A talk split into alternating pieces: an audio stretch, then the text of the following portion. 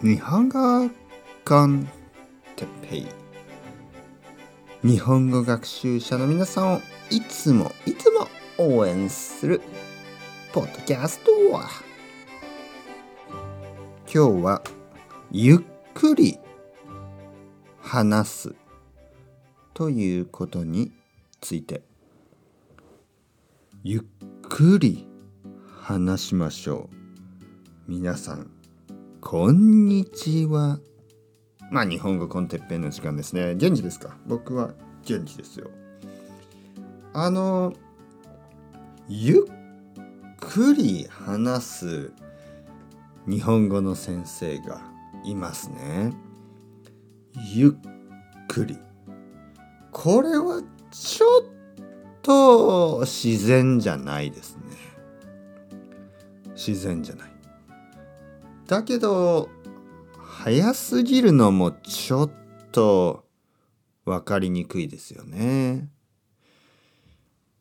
皆さんは日本語の勉強をしてますね。そして皆さんにちょうどいい日本語のスピードがあります。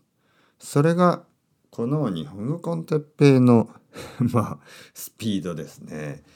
早すぎず遅すぎない、ね、早すぎるのはダメですよね。こうやって早く話すと皆さんにとってはちょっと早すぎる。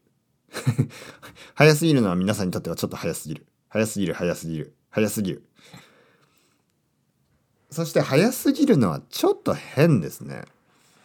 たまに日本語の YouTube を見るとね日本人のため日本人のための YouTube ですね。ちょっと早く話しすぎている気がします。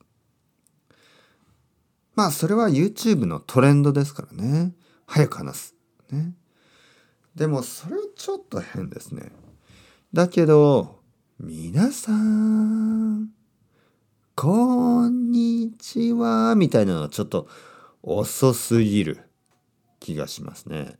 うん。早すぎる YouTube も悪いし、遅すぎる YouTube も悪い。ね。早すぎるポッドキャストも悪いし、遅すぎるポッドキャストも悪いです。ゆっくりゆっくりゆっくり話すのはちょっと変です。だけど早く早く早く話すのもちょっと変。というわけで皆さんは日本語コンテッペイをたくさん聞いてください。それが一番いいと。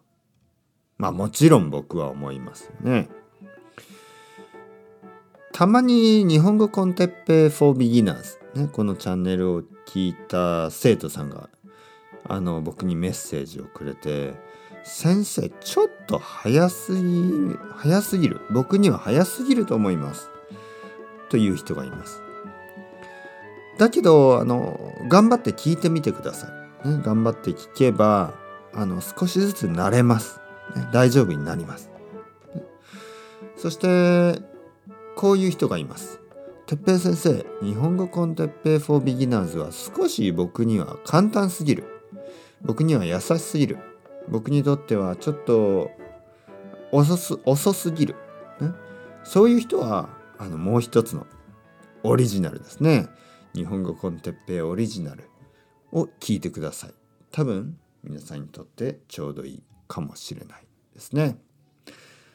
あと YouTube。ね、YouTube ライブがありますから日本語コンテッペイライブ。ね、これはもっと早く話してると思うので、えー、そしてもっともっと多分一番早いのがのりこさんとのポッドキャストですよね。えー、 Japanese with テッペイのりこ。これをこれを聞けばあのこれはもっとアドバンスですからねよかったら聞いてみてくださいそれでは皆さん ciao ciao hasta luego またねまたねまたね